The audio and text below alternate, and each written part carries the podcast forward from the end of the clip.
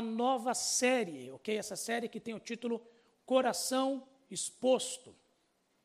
E qual é a proposta dessa série? Assim como quando nós ah, sofremos uma fratura exposta, aquilo que está dentro de nós, no nosso organismo físico, fica revelado, mostra quem somos por dentro. Nós também queremos lidar com essa mesma dinâmica com relação ao nosso coração. Há situações que expõem o nosso coração. Situações que, quando acontecem, o golpe nos atinge de modo que aquilo que está em nós vem à tona aquilo que diz respeito ao nosso caráter, a quem somos, ao nosso coração. E nós queremos caminhar pelo livro de Salmos e olhar para algumas dessas situações, ok? O que é que vem à tona em determinadas situações e qual é a resposta bíblica para isso que muitas vezes está em nós, mas que não deve ser aquilo que permanece em nós. Então, essa série tem como proposta olharmos para isso, aquilo que está em nosso coração, que nem sempre vem à tona, mas Deus permite situações onde aquilo é exposto. Então nós sabemos de fato o que está em nós. E a Bíblia nos orienta como é que nós devemos lidar com isso. Nossa reflexão hoje tem o título de alta estima, ok? E é alta com L mesmo, tá bom? Não tem um erro aqui. A ideia aqui é de nós olharmos para como é que Deus ele nos percebe, como é que Deus nos enxerga. É termos uma perspectiva da estima do alto, ou se você preferir, da estima do Altíssimo em relação a nós, fazendo com que o nosso senso de valores não dependa de nós, não dependa de outros, mas ele esteja arraigado em Deus e naquilo que ele afirma sobre nós, ok? Então nós vamos, nessa primeira reflexão, dessa série conversarmos sobre isso, tá bom? Bem, na verdade eu vou falar aqui sobre aquele sentimento que por vezes nós temos de sermos desprezados, de sermos desconsiderados, de sermos desvalorizados. A verdade é que nenhum de nós gosta de passar por uma situação como essa, porque todos nós temos dentro de nós uma necessidade. A necessidade por sermos necessários. Todos nós quer de alguma maneira ser percebido como importante, como marcante, como significativo, como valoroso. Todos nós queremos ter essa percepção. Queremos nos perceber assim, queremos que outros nos percebam assim. Mas a verdade é que neste mundo, muitas vezes, o que nós vamos receber é desprezo, é desconsideração, é desvalorização. E perceba que a nossa necessidade por ser necessário, quando ela não é respondida, nos gera um profundo senso de desprezo e de desvalorização. Talvez ah, o maior olhar de desprezo da história do cinema seja esse que quem está aqui presencialmente lembra né, do filme O Diabo Veste Prada. Quando o personagem aqui da Mary Streep, a Miranda Presley, ela olha ali para a personagem da Anne Hathaway, né? E olha para ela com essa medida, né? de cima a baixo, vendo a roupa que ela está usando, e não diz nada, e nem precisa dizer, porque o desprezo é evidente. Nós temos a necessidade por sermos necessários, marcantes, significativos. Muitas vezes o que recebemos no mundo é o contrário a isso. Nós recebemos um olhar de desprezo. E isso faz com que nós nos sintamos profundamente desvalorizados. Agora, isso nos suscita a seguinte pergunta: de onde é que está vindo o nosso senso de valor.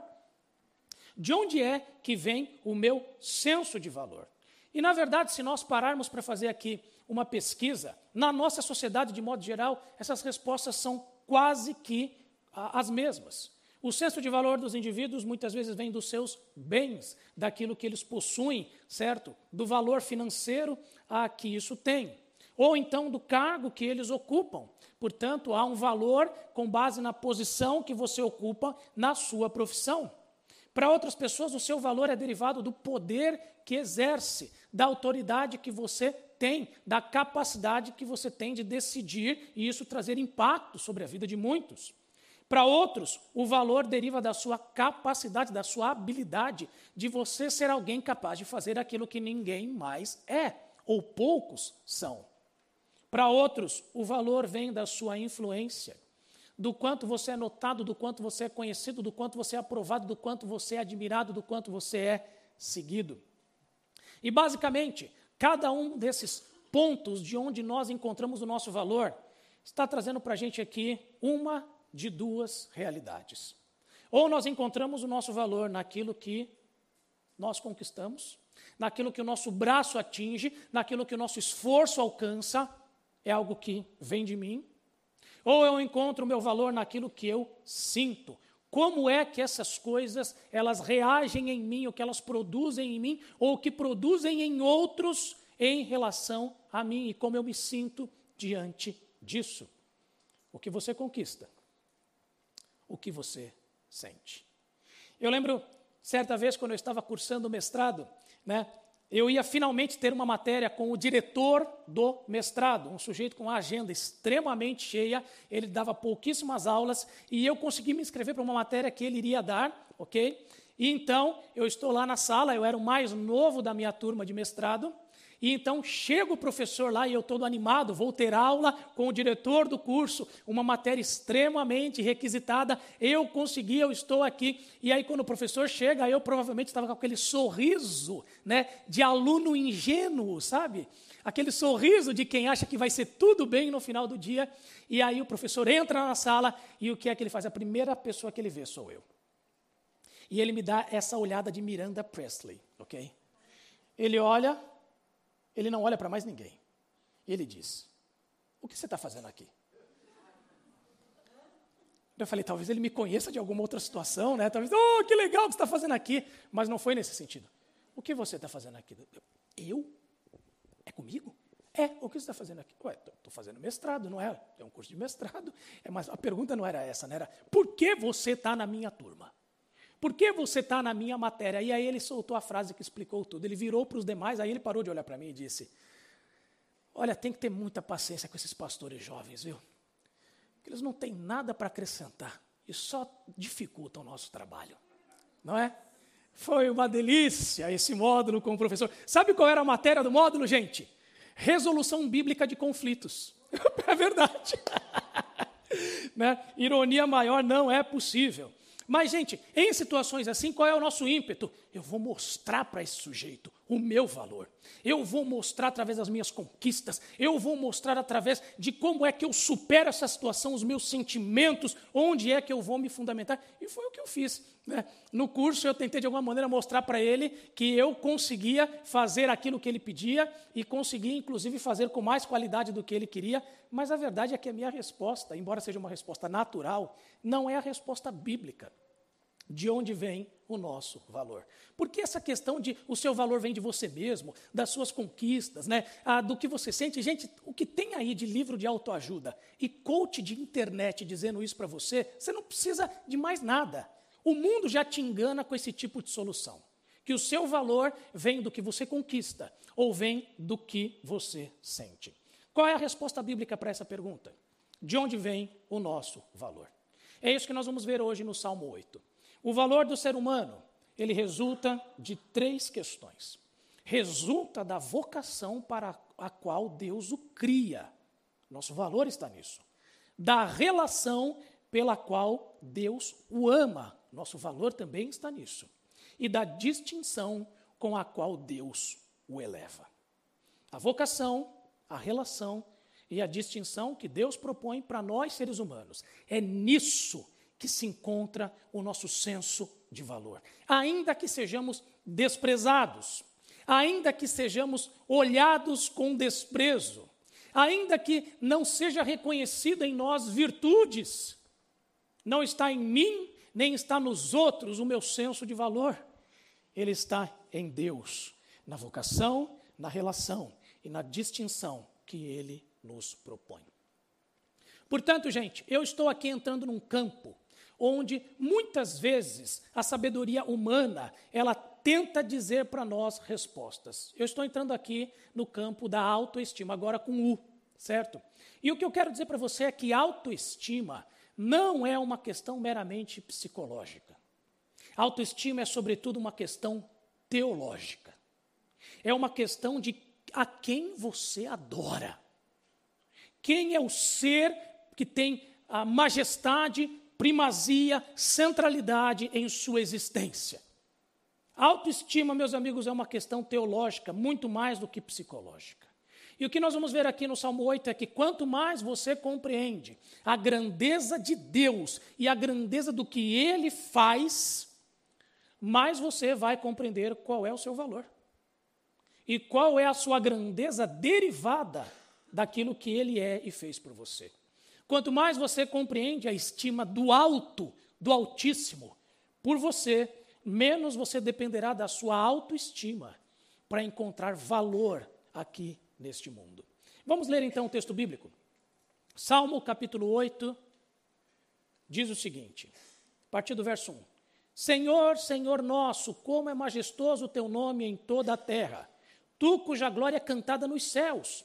Dos lábios das crianças e dos recém-nascidos, firmaste o teu nome como fortaleza, por causa dos teus adversários, para silenciar o inimigo que busca vingança.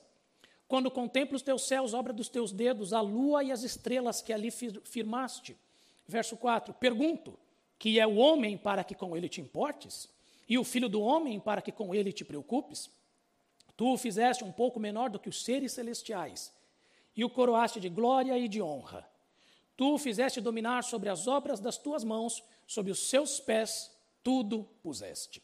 Verso 7 todos os rebanhos e manadas, e até os animais selvagens, as aves do céu, os peixes do mar e tudo que percorre as veredas dos mares. Senhor, Senhor nosso, como é majestoso o teu nome em toda a terra. Nosso senso de valor, meus amigos, deriva de Deus e do que ele faz. Em primeiro lugar, da vocação com a qual ele nos cria, a vocação para a qual ele nos cria, para o que é que ele nos fez. É nisso que nós encontramos o nosso senso de valor. Permita-me ler aqui novamente com você os versos 1 e 2. Senhor, Senhor nosso, como é majestoso o teu nome em toda a terra, tu cuja glória é cantada nos céus. Dos lábios das crianças e dos recém-nascidos firmaste o teu nome como fortaleza por causa dos teus adversários, para silenciar o inimigo que busca vingança. O que nós temos aqui nesses versos é, nós temos a apresentação de algumas figuras-chave em todo o Salmo. Em primeiro lugar, nós temos, tanto no verso 1 quanto no verso 9, Deus. Eles são versos idênticos, mostrando aqui o protagonismo de Deus. Deus ele é apresentado aqui para nós como o ser mais poderoso do universo. Tanto que veja como é que o salmo descreve: Senhor, Senhor nosso. Embora em português Senhor, Senhor nosso pareça que é o mesmo termo repetido, não é assim em hebraico. Em hebraico nós temos dois termos poderosíssimos aqui. Nós temos um nome com o qual Deus se apresenta na aliança, o nome Yahvé. Yahvé Adonai. Deus, com seu nome próprio, digamos assim, o Senhor, majestoso, aquele que está acima de tudo, de todos. É por isso que o verso diz que o teu nome é majestoso em toda a terra, em todos os cantos. Deus, portanto, ele está aqui no centro do palco. Ele é apresentado dessa maneira como o ser mais poderoso do universo. Mas em seguida, nós temos três vozes que são apresentadas. Deus está no centro do universo e falando em relação a esse Deus, nós temos três vozes. Nós temos aqui a primeira voz, a voz dos céus, que nós vamos chamar aqui a voz do cosmos, para não confundir apenas com o céu das nuvens, né? A ideia aqui é de todo o universo. O texto diz que a glória de Deus é cantada nos céus, é cantada nos no cosmos. A primeira voz, então, está dizendo algo sobre Deus.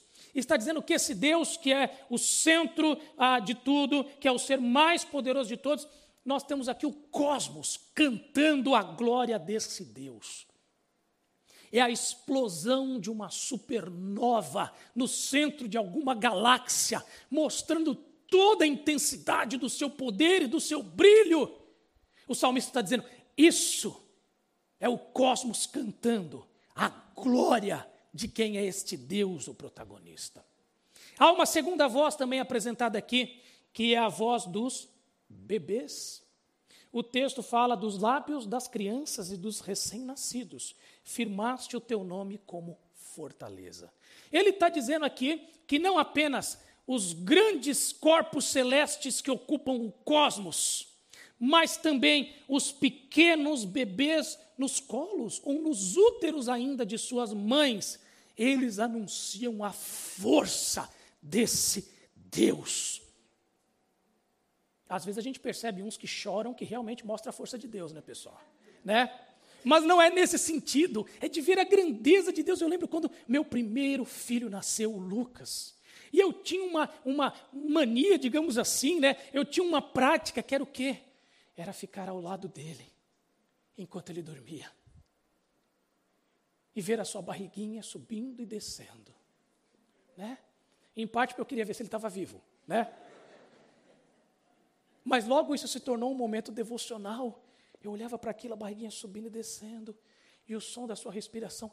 E aquilo me levava, na verdade, me leva ainda a lágrimas. Porque eu vejo a grandeza de Deus no milagre da vida. No milagre de fazer com que duas células se unam e formam, formem um ser humano, mesmo no seu estado mais frágil, deitadinho ali completamente inerte sem muito saber interagir com o mundo, mas a força de Deus é mostrada ali. Essa é a segunda voz do salmo. Mas há uma terceira voz aqui, que é a voz dos inimigos aqueles que falam contra Deus. Que falam contra Deus, que Ele não existe, que falam contra o seu povo, dizendo que eles são tolos. Mas o que é que acontece com a voz dos inimigos neste salmo? O texto diz que o inimigo é silenciado. Ele é silenciado por quê, meus amigos? Ele é silenciado pela grandeza que Deus apresenta exatamente ao olharmos para o cosmos e olharmos para os bebês. Ao olharmos para a grandeza de Deus revelada em tudo aquilo que ele faz. Os inimigos falam sozinhos, os inimigos falam e som não sai, não se projeta, porque porque a grandeza de Deus é avassaladora. Ela cala a boca dos críticos. Quando nós olhamos para o céu, quando a gente vê aquelas imagens do telescópio Hubble, né? E a gente olha e fala: "Uau!" Ou quando a gente está do lado de um bebê numa maternidade, vendo aquelas crianças ali tão diferentes umas das outras, mas todas elas ali trazidas à vida por Deus. A grandeza de Deus está sendo evidenciada, seja na grandeza do cosmos, seja na vida humana nos seus momentos mais frágeis. Sabe de uma coisa, meus amigos, o salmista aqui está dizendo para a gente algo sobre nós. Ele pega aqui seres humanos ah, no seu momento mais vulnerável. Esses são os bebês. Eles são vulneráveis, eles são dependentes, eles não se nutrem sozinhos, eles sequer conseguem se comunicar direito. Ele apresenta aqui nós, seres humanos, em nosso momento mais frágil, para nos ensinar uma lição. Nós não somos valiosos porque somos úteis, porque somos capazes. Não. Deus ele não se relaciona conosco por merecimento com base nas nossas virtudes. Deus se relaciona conosco por mera graça. Por mera graça. Sabe por que nós somos valiosos para Deus, meus amigos? Nós somos valiosos porque Deus, em Sua imensa graça, decidiu fazer com que nós sejamos instrumentos de proclamar a Sua grandeza porque Ele que usa a grandeza do cosmos, Ele usa cada um de nós, mesmo em nossos momentos mais frágeis, para gritar de maneira que silencie a voz dos críticos, dizendo: existe um Deus. O Deus da Bíblia é real. Ele é de fato grandioso. Meus amigos, nosso valor se encontra no fato de que Deus, em sua imensa graça, Ele não revela a sua grandeza apenas com os anéis de Saturno. Ele revela a sua grandeza também com um nenê sendo amamentado. E nós precisamos entender que a grandeza e o poder de Deus estão sendo manifestos por meio da nossa vida. Nós estamos mostrando a este mundo quem é Deus, o Deus que nos fez. Este é o propósito para o qual nós fomos criados. Evidenciar, anunciar, por vezes gritar: quem é este tão grande Deus? O Deus dos cosmos e os Deus dos colos de mãe por aí. Não é, por, não é à toa que tantos pais, tantas mães, tão logo têm os seus filhos, eles iniciam um movimento de retorno para Deus e para as igrejas. Nós, como pastores, percebemos isso, louvamos a Deus por isso, e existe um elemento no nascimento de uma vida humana que é capaz de chacoalhar a incredulidade de qualquer ateu. Porque à medida em que vida está sendo formada dentro do corpo da mãe, e à medida em que a vida adentra a realidade daquela família, daquele casal, algo sobrenatural começa a se formar nas convicções daquela família. Existe Deus. E nós precisamos dele. Existe Deus. E essa criança é um milagre dele. Existe Deus e nós precisamos criar a nossa família conforme a vontade dele. E nós então retornamos para Deus, porque é exatamente isso. O propósito que nós seres humanos temos é o mesmo propósito que o universo tem, é anunciar a grandeza de quem é esse Deus. Nosso valor, portanto, está nisso, naquilo que Deus nos chama a sermos e a fazermos, aqueles que anunciam quem é este grande Deus? E nós, meus amigos, fazemos isso. E devemos querer fazer isso, mesmo nos nossos momentos mais frágeis, mesmo nos nossos momentos é, mais expostos, mesmo quando nós estamos sendo tratados com desprezo. Ainda assim, lá nós estamos postos para que a grandeza de Deus seja revelada e anunciada por meio de nós. Em segundo lugar, nós vimos aqui no Salmo 8 que nossa, o nosso valor ele é definido também pela relação com a qual Deus nos ama. Não apenas a vocação para a qual Ele nos cria, a anunciar as grandezas dele, como Ele fez com toda a criação, nós também temos papel nisso, mas também com a relação com a qual Ele nos ama. E eu vou ler aqui os versos 3 e 4, que dizem o seguinte: quando contemplo os teus céus, obra dos teus dedos, a lua e as estrelas que ali firmaste, pergunto: que é o homem para que com ele te importes? E o filho do homem para que com ele te preocupes? Perceba que aqui o salmista, ele está passando a entender o seu senso de valor a partir da relação que Deus propõe para ele, a relação pela qual Deus o ama. E ele faz aqui um exercício ele olha para os céus. Ele observa as estrelas. Deixa eu contar uma coisa para você que mora em São Paulo, tá? No céu à noite tem estrelas. Talvez você nunca tenha visto, mas tem. Quando a gente vai para o campo, a gente percebe isso. E é aquela visão maravilhosa, né? Eu, às vezes, tenho a alegria, a oportunidade de pregar em retiros, né? E lá, geralmente, nós temos um culto que é o culto da fogueira, né? Lá na Palavra da Vida sempre tem. E uma coisa maravilhosa é nós olharmos para aquele céu estrelado e vermos a grandeza daquele céu. Eu lembro uma vez eu estava junto com os meus filhos num desses retiros, né? E aí eu estava falando né, sobre o fato de Deus ter criado todo o universo, e eu havia contado para eles né, a história de Abraão, onde Deus ele fala, Abraão, tente contar as estrelas. Né? E a gente pensando, será que Abraão tentou? Né? Porque, na verdade, é uma proposta impossível. E foi muito engraçado, porque a minha filha, a Melissa, falou, eu vou contar então, pai. Vai, então tá bom, né? Bem, Abraão não conseguiu, mas quem sabe você consegue e tal. E aí ela tentou, ela começou a contar, e ela foi longe, ela chegou em duzentos e pouco lá, aí perdeu a conta. Ih, pai, vou começar de novo. Eu falei, não, filha, a gente não tem a noite toda, tá? Faz o seguinte, não dá, é exatamente isso. Deus quer que a gente saiba que não dá, por causa da imensidão do céu. O que nós estamos vendo aqui, meus amigos? A descrição que o texto faz, os céus são chamados de os teus céus. Esse céu imenso, pertence a Deus. O texto também diz que os céus são obras dos teus dedos. E olha que sensacional. Os céus são dele, e como é que ele fez? Ele fez com a ponta dos seus dedos. Descrevendo aqui Deus ativamente envolvido em modelar os céus, fazendo-os como obra-prima nas mãos de um artista. Os céus são apresentados assim.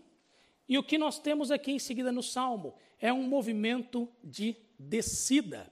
Descida onde Deus cria os céus, mas em seguida ele começa a falar das pessoas. Um movimento de descida do sublime para o insignificante. Deus cria o cosmos, obra-prima com seus próprios dedos. Mas então o salmo fala de nós, pessoas. E é aí que vem a pergunta: quando eu olho para os céus, quem é o homem? Quem é o ser humano? Porque, meus amigos, pela perspectiva do poder, quando comparados com o cosmos, nós não somos nada. Nós não somos nada. Eu estava estudando para preparar o sermão e eu vi uma, uma ilustração, uma metáfora feita por um cientista, que eu gostei muito. Ele disse o seguinte: imagine que toda a Via Láctea, a nossa galáxia, ok? Ela é do tamanho do Brasil. Então, a Via Láctea, ela é do tamanho do Brasil. Se fosse assim, o nosso sistema solar seria do tamanho de uma xícara de café. Se fosse assim, a Terra seria do tamanho de um grão de café que fica lá no fundo da xícara, quando a gente termina de tomar. Isso porque ele não falou do ser humano, ele falou só na Terra. Porque não, não sei se existe o pó do pó do café, né? Agora imagine, existem bilhões de galáxias, bilhões de vias lácteas por aí. Eu entendo a pergunta do salmista: quem é o homem? Quem é o ser humano? Quem somos nós diante do universo? Pela perspectiva do poder, meus amigos, nós não somos nada. É por isso que olhar para o céu, olhar para o cosmos, sem crer em Deus, é um convite à depressão. É, é isso que acontece com o meio científico ateísta. Eles olham para o céu, para o cosmos e desconsideram Deus, encontram ali outras desculpas, outras razões para a existência do cosmos. Olhar para o cosmos sem crer em Deus é um exercício altamente depressivo. Mas algo muda quando nós cremos em Deus. Quando nós olhamos para os céus, crendo em Deus, eu sei que eu sou parte da criação desse Deus. Eu tenho o mesmo propósito que todo o cosmos, que é anunciar a grandeza desse Deus, mas de maneira ainda mais específica. Acima de tudo isso, quando eu olho para os céus, crendo no Deus da Bíblia, faz com que eu não me sinta apenas parte da sua criação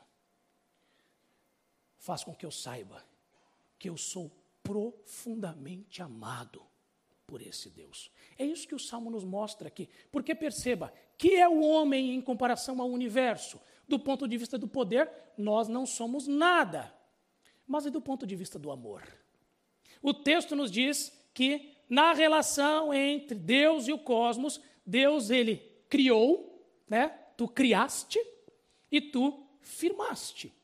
Deus é o criador do universo. E ele é o sustentador, é aquele que mantém o universo em funcionamento, é aquele que firma cada corpo celeste em seu lugar. Mas não há uma relação de afeto, de amor. Tanto que no final da história nós vamos ter né, os elementos sendo desfeitos e uma nova terra sendo feita. Agora, quando ele fala da gente aqui, que é o homem, para que com ele te importes.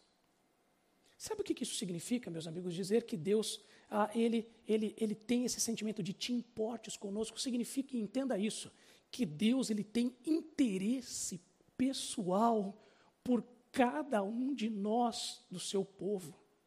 Significa que Deus, ele se importa, que Deus nos tem em mente. Durante esse período aí de pandemia, né? eu tive a deliciosa experiência da educação à distância com os meus filhos em casa, né?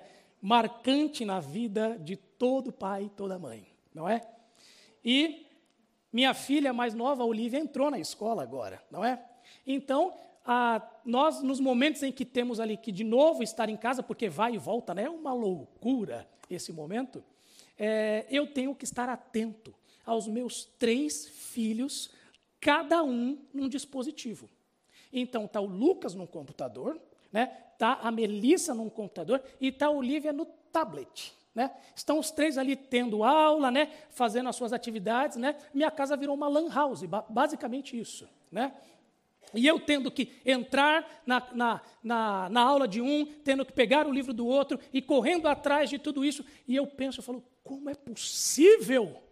Como é possível estar atento a três filhos ao mesmo tempo? Como é possível? É?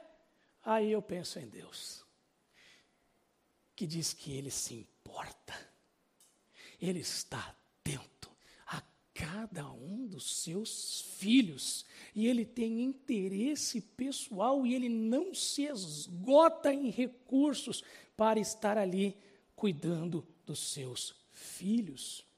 Mas não apenas Deus se importa, o texto também diz que Deus, Ele se preocupa. Não no sentido de Deus ficar ansioso, não é isso, mas é que Deus enxerga. Deus presta atenção em cada um de nós e Ele sempre está ali presente e sempre está ali disponível. Ele sempre está acessível a nós. Talvez você já tenha tido a experiência amarga de tentar a todo custo se reunir com alguém que é extremamente importante e não tem agenda livre para você. Talvez seja alguém importante no mercado onde você trabalha, talvez seja uma consulta médica onde só tem agenda para dali a seis meses, ok? Talvez seja uma figura importante no cenário político, mas você já sabe, já passou por isso, a dificuldade em conseguir se reunir com alguém. O texto diz que Deus se preocupa, Ele presta atenção, ele está disponível, ele é continuamente acessível. Portanto, voltando à pergunta, quem é o homem diante do universo? Pela perspectiva do poder, meus amigos, nós não somos nada. Nós somos o pó do pó do café da xícara do universo. Ah, mas pela perspectiva do amor, nós somos o ápice. Por quê, meus amigos? Porque Deus, Ele não ama nada, nem ninguém mais do que como Ele nos ama, porque Ele nos ama com o próprio amor com o qual o Pai ama o Filho e o Filho ama o Pai. Não há amor mais sublime do que o amor das pessoas da Trindade entre si. E é com este amor que nós somos amados. Se o universo ele é obra-prima dos dedos de Deus. Deus diz que, de certa maneira, nós também somos obra-prima dele, quando lá em Efésios capítulo 2, verso 10, é dito: Pois somos obra-prima de Deus, criados em Cristo Jesus. Sabe o que o pecado fez conosco? O pecado pegou a matéria-prima bruta que eu e você éramos lá no Éden e ele nos estragou, nos destruiu, nos desfigurou, fez com que nós fôssemos continuamente uma obra mal acabada. Mas aí vem Cristo. E o que Cristo faz por nós? Cristo vem, ele adentra a nossa história, ele conserta os estragos do pecado, ele nos refaz, nós somos recriados em Cristo Jesus. E por conta desta recriação, nós somos agora a obra-prima que Deus está construindo, que Deus está desenhando, não porque sejamos belos por nós mesmos, mas porque à medida em que nós somos essa obra nas mãos de Deus, Cristo é percebido em nós. Portanto, a relação é uma relação de amor, de cuidado, de constante aprimoramento, como 1 Pedro, capítulo 5, verso 7 nos diz: ele tem cuidado de vocês. Creia nisso, meu irmão, minha irmã. Deus, ele não tem momentos onde ele cuida e onde ele descuida. Deus não é alguém que está decidindo se vai cuidar de você. Ele tem cuidado de cada um de nós. Portanto, nosso valor está fundamentado na relação de amor que nós temos com o nosso Deus. Ele não apenas nos criou para a proclamação da sua glória, mas ele se importa, ele se preocupa, ele nos refaz em Cristo, ele cuida de nós no nível pessoal.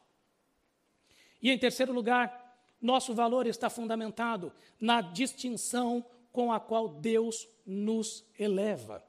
Versos 5 a 8 dizem: Tu o fizeste um pouco menor do que os seres celestiais e o coroaste de glória e de honra. Tu o fizeste dominar as obras das tuas mãos, sob os seus pés tudo puseste. Todos os rebanhos e manadas e até os animais selvagens, as aves do céu, os peixes do mar e tudo que percorre as veredas dos mares.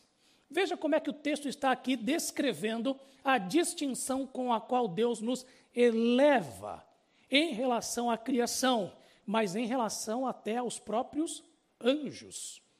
O texto diz que Deus nos fez um pouco menor do que os seres celestiais. Sabe o que isso significa, gente? Significa que, tirando os anjos, que são criação de Deus, mas são seres espirituais, todo o restante da criação de Deus, do mundo material, Deus nos pôs acima de tudo isso o ápice de toda a criação. O ser humano acima de todo o mundo material, pura graça de Deus. Porque ele escolheu assim, é decisão dele. Existe uma imensa diferença entre nós e os anjos, nós sabemos disso. Eles são seres extremamente poderosos. Nós não somos, mas existe também outra diferença entre nós e os anjos. Eles são apenas, eles são meros servos de Deus. Já nós, Deus, Ele nos ama, como já vimos, e apesar da nossa fragilidade, Ele nos deu um lugar de dignidade, um lugar de importância na relação com Ele. O texto diz que Deus o coroaste de glória e de honra.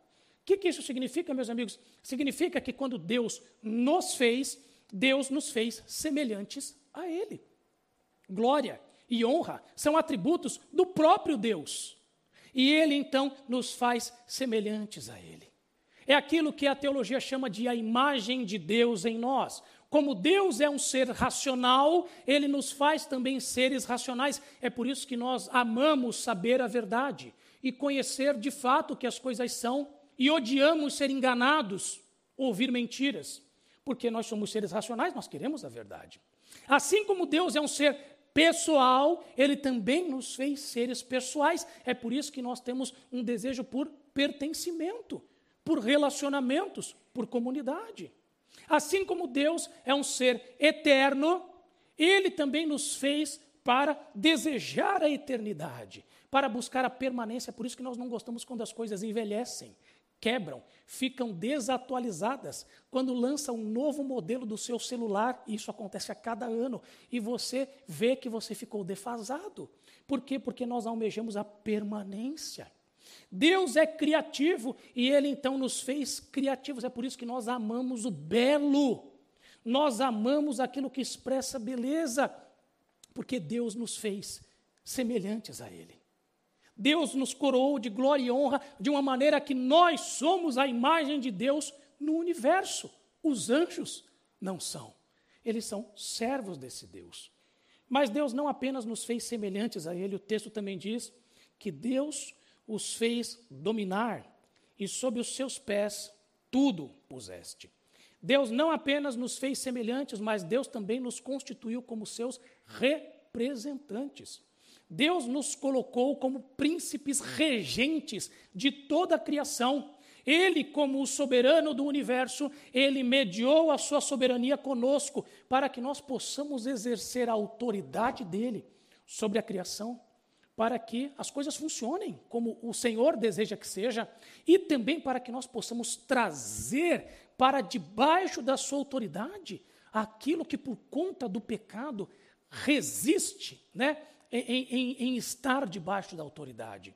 Deus, ele nos coloca como seus representantes, como seus príncipes regentes. para que nós possamos ser instrumentos de fazer com que tudo aquilo que existe esteja debaixo da autoridade de Deus. Embora a vastidão do universo dê a nós, seres humanos, um senso de insignificância, um senso de desprezo. E quando a gente ouve uma crítica infundada vindo, nós realmente pensamos que faz sentido, porque afinal de contas eu não sou nada. Por mais que esse sentimento de insignificância e desprezo aconteça quando nós nos vemos sozinhos diante da imensidão do universo, o que nós estamos vendo aqui é que Deus nos concede uma posição incomparável dentro desse universo. Ninguém mais é feito semelhante a Ele. Ninguém mais é chamado a ser representante dele. Agora você deve estar se perguntando, tá, mas como assim? Como assim? Porque eu olho para mim, eu olho para outros, a gente não é tão semelhante a Deus assim. Pelo contrário, alguns estão bem distantes. E esse negócio de nós sermos representantes de Deus e agirmos de maneira que a autoridade dele esteja sobre tudo e sobre todos, isso não existe hoje. E é verdade. Nós somos criados assim. Mas isso, como tudo que Deus fez, foi abalado lá no Éden. Graças a Deus pelo Novo Testamento. Porque o autor de Hebreus, ele sabe dessa nossa pergunta: como assim? Se Deus nos fez assim, por que, isso que, por que não é isso que nós vemos? Mas o autor de Hebreus, lá em Hebreus capítulo 2, versos 6 a 10, ele nos explica o que é que Deus está fazendo nesse processo de nos elevar de maneira distinta. Ele cita o Salmo 8 de novo, eu vou ler aqui para vocês. Que é o homem para que com ele te importes, e o filho do homem para que com ele te preocupes. Tu o fizeste um pouco menor do que os anjos, e o coroaste de glória e de honra. Tudo sujeitaste debaixo dos seus pés, ao lhe sujeitar todas as coisas. Nada deixou que não lhe estivesse sujeito. Até aqui é o Salmo 8. Mas agora ele começa a explicar a nossa dúvida. Ele diz: Agora, porém, ainda não vemos que todas as coisas lhe estejam sujeitas. Ele primeiro diz aquilo que ele está vendo. Olha, ou melhor, aquilo que ele não está vendo. Quando eu olho para a humanidade, quando eu olho para mim, eu não vejo toda essa semelhança e eu não vejo assim os representantes de Deus neste mundo agindo ah, sob a sua autoridade, conduzindo tudo conforme a sua vontade. É verdade, nós não vemos isso. Mas o autor de Hebreus nos diz o que nós vemos. Ele continua dizendo: Vemos, todavia, aquele que por um pouco foi feito menor do que os anjos, Jesus, coroado de honra e glória por ter sofrido a morte, para que, pela graça de Deus em favor de todos, experimentasse a morte ao levar muitos filhos à glória. Por mais que nós não vejamos essa nossa semelhança e essa nossa representação de Deus plenamente restauradas hoje, Hoje nós vemos Cristo e sabemos o que ele fez.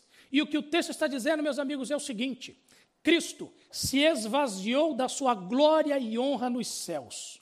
Ele se fez semelhante a nós em humanidade, um pouco menor do que os anjos. Se tornou semelhante a nós, se tornou nosso representante. Ele assumiu semelhança, assumiu representação, morreu em nosso lugar. E o texto diz que hoje ele retomou toda a sua glória e toda a sua honra após ter feito isso. E por que é que ele fez isso? Ele fez isso para que, pela graça de Deus em nosso favor, ele levasse os filhos à glória, glória para a qual nós fomos criados. Meus amigos, a distinta posição com a qual Deus nos criou só nos é acessível por conta de Cristo e o que Ele fez e o que Ele faz por nós, restaurando a nossa posição um pouco menor do que anjos, restaurando a nossa semelhança com Deus, mudando-nos para que nós sejamos mais conforme o caráter de Cristo, restaurando a nossa representação de Deus, para que aquilo que fizermos aqui seja de maneira que tudo esteja debaixo da autoridade dele, conforme a sua vontade.